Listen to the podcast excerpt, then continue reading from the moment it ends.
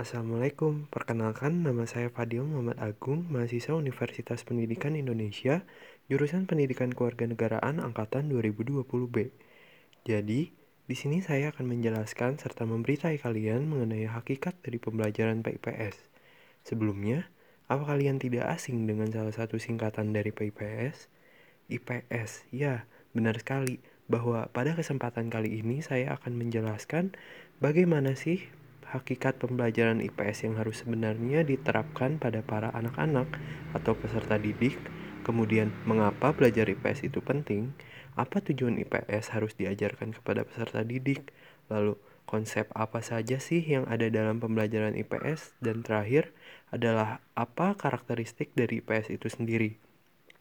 Tidak perlu berlama, akan saya jelaskan secara singkat dalam podcast pembicaraan kita ini. Pertama, Mengenai mengapa kita harus belajar, seorang ahli mengatakan bahwa belajar adalah proses. Proses di mana kita sebagai manusia untuk memperoleh kecakapan, keterampilan, dan sikap yang baik. Tanpa belajar, apa kalian bisa menjamin seluruh perbuatan dan pengetahuan kalian akan membuat kalian hidup lebih baik? Oke, kita garis barak kita garis bawahi saja bahwa belajar bukan hanya sebatas menghabiskan waktu membaca buku tebal, namun banyak sekali konsepnya. Selanjutnya, ayo kita ke pembahasan lain. Kedua, menyangkut belajar, ada yang dinamakan pembelajaran. Tidak berjauh berbeda, pembelajaran adalah proses belajar yang dialami oleh para peserta didik atau individu melalui interaksi dalam lingkungannya. Pas, dengan kasus pembelajaran IPS, setiap peserta didik memproses untuk melihat, merasakan, dan melakukan proses interaksi sosial untuk mendapatkan wawasan, kecakapan, dan arahan sikap sehingga dapat berperilaku sesuai dengan apa yang didapatkan. Mengapa sih belajar IPS itu penting? Kita lanjut. Ketiga, menurut Permendiknas nomor 22 tahun 2006, pentingnya IPS dijelaskan antara lain untuk mengenalkan peserta didik kepada kehidupan masyarakat, menanamkan kemampuan untuk berpikir logis, kritis, dan dapat memecahkan permasalahan sosial.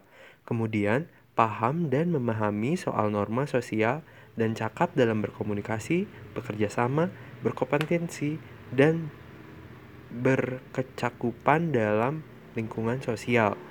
Itulah pentingnya pembelajaran IPS bagi tiap-tiap peserta didik. Hebat bukan?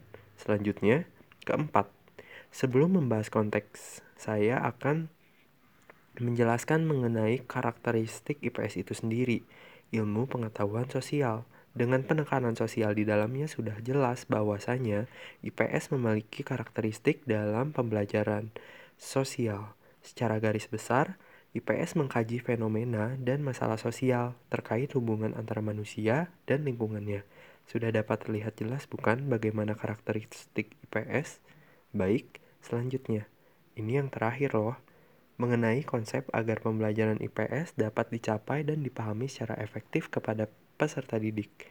Bicara mengenai konsep, IPS mencakup pembelajaran yang berlingkup ilmu-ilmu sosial, antara lain sosiologi, ekonomi, geografi, dan sejarah.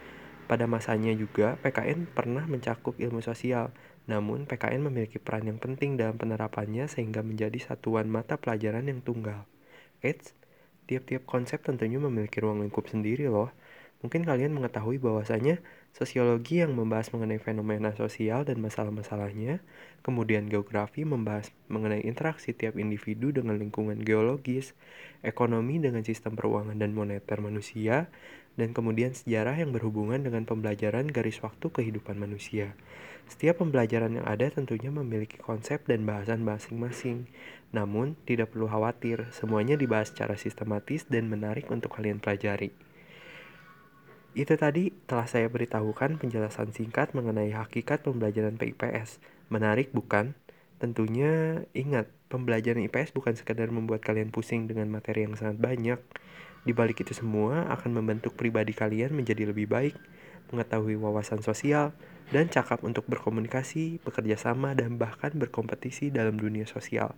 Sekian penjelasan singkat dari saya. Semoga ilmu yang saya sampaikan dapat membawa manfaat. Mohon maaf jika terdapat beberapa kesalahan kata dan ketidaknyamanannya. Wassalamualaikum warahmatullahi wabarakatuh.